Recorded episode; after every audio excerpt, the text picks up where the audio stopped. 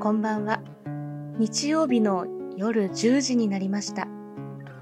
ナイトアウルの夜な夜な図書室がお届け、小説ラジオのお時間です。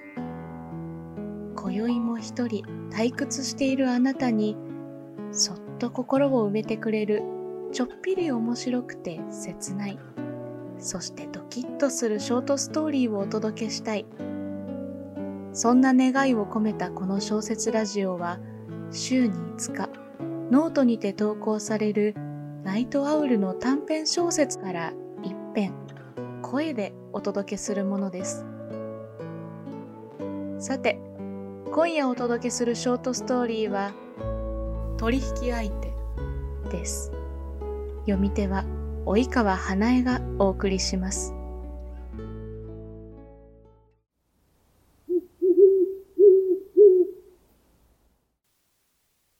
短編取引相手。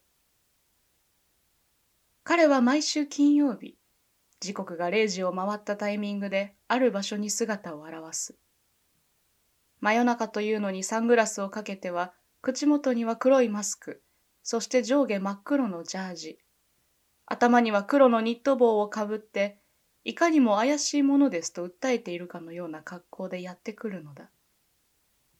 ここでしかし彼は決して怪しい人ではないと言いたい流れだが、あいにく彼はその怪しい人そのものであった。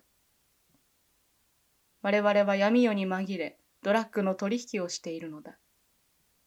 私が乗ってきたシルバーのクラウンが止まっている駐車場に着くと、私はサイドミラーで彼の姿を確認し、鍵を開ける。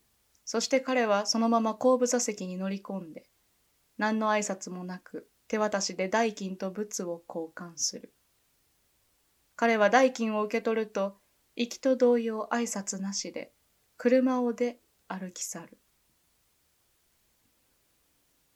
東京で物を受け取ってからそのまま関東圏外にいる会人、いわゆる太客たちに上質な物という文句でお高く売りさばくのだ。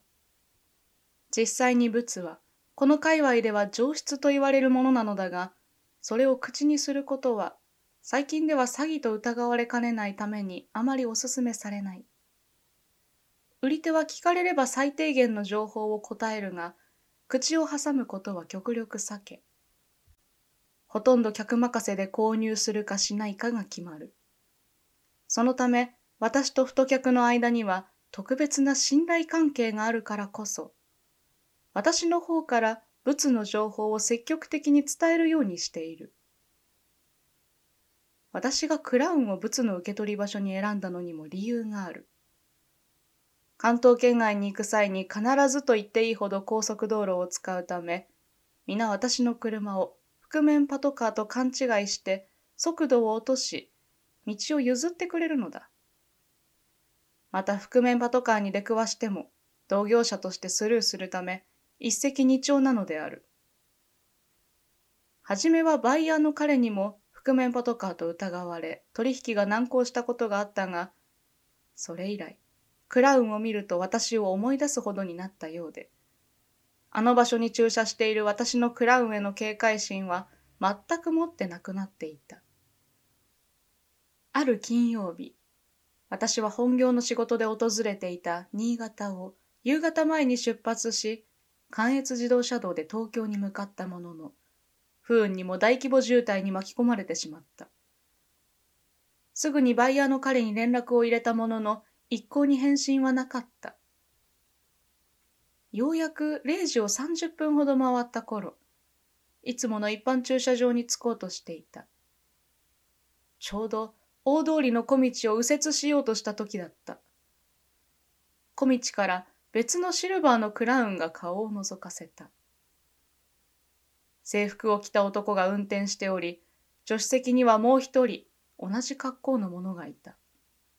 そして私のクラウンの横を素通りし、走り去った。私は瞬時に覆面パトカーだと気がついた。しかし、後部座席に人がいるか確認し忘れ、現場へと急いだ。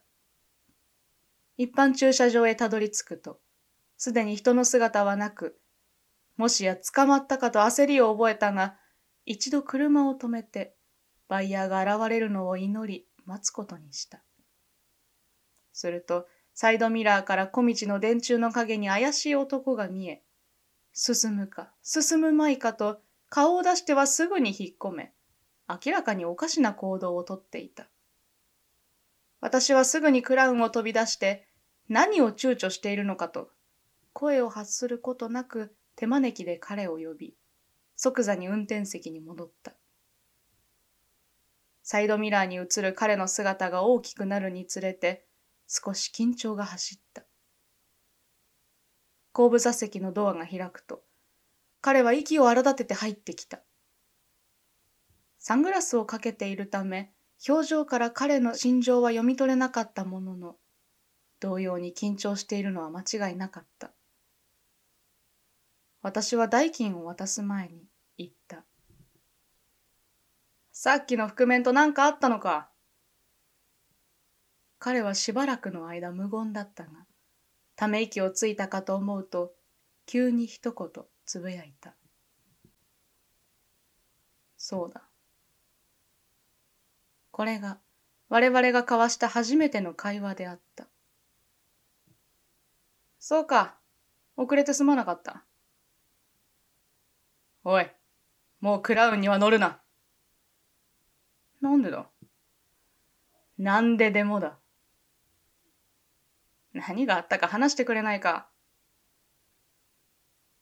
お前のせいで俺は危うく捕まるところだった。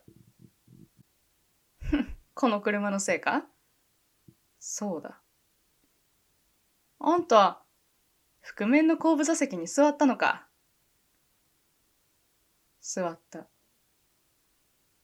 そうか。すると、彼は先ほど起こった事象を淡々と語り始めた。車に乗った瞬間、奴らは俺の方を振り向いては、指名手配犯と札が偶然鉢合わせちまったかのように、数秒何も言わず、互いをじっと見つめ合ったんだ。運よく俺はグラサンかけてたから、表情の変化を悟られずに済んだが、運転席のやつに一言、お前何者だと聞かれ、俺はとっさに返答した。あれ？ふみちゃんと仲か？こりゃいけねえ。車間違えてもうたわ。そしたらすぐに、助手席にいるやつがケラケラと笑いこけて、同時に運転席のやつも声を大にして笑い始めた。こんな怪しいやつ見たこともない。職質するのも酷になってきたわ。お前さてはアホだろ。と警察にアホ認定されて、すぐに車から追い出されたんだ。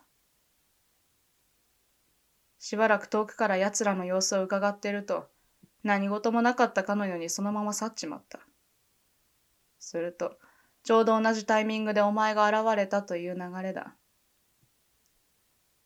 私は笑いをこらえていたものの、彼の遭遇した状況を想像して突然吹き出してしまった。ふみちゃん、誰だそれ？ああ、俺のダチだ。なるほど。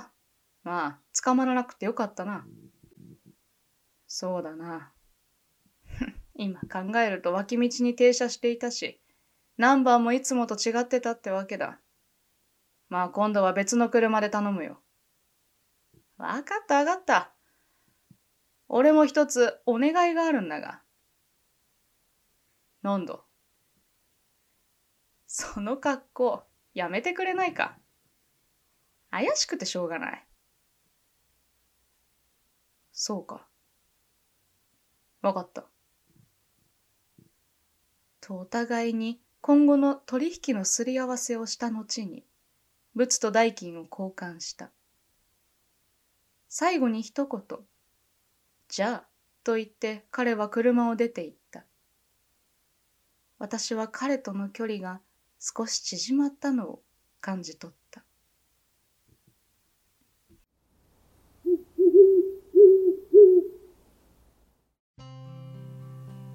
今夜のショートストーリーいかがだったでしょうか？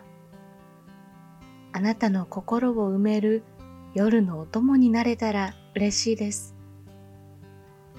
この小説ラジオは YouTube や Spotify、 note でも配信しています。また、今夜お届けしたショートストーリーはテキストでもお楽しみいただけます。ナイトアウルの夜な夜な図書室と検索してみてくださいね。それでは、今夜も最後までお付き合いいただき、ありがとうございました。次週もまたお会いできることを楽しみにしています。今日も遅くまでお疲れ様でした。それではおやすみなさい。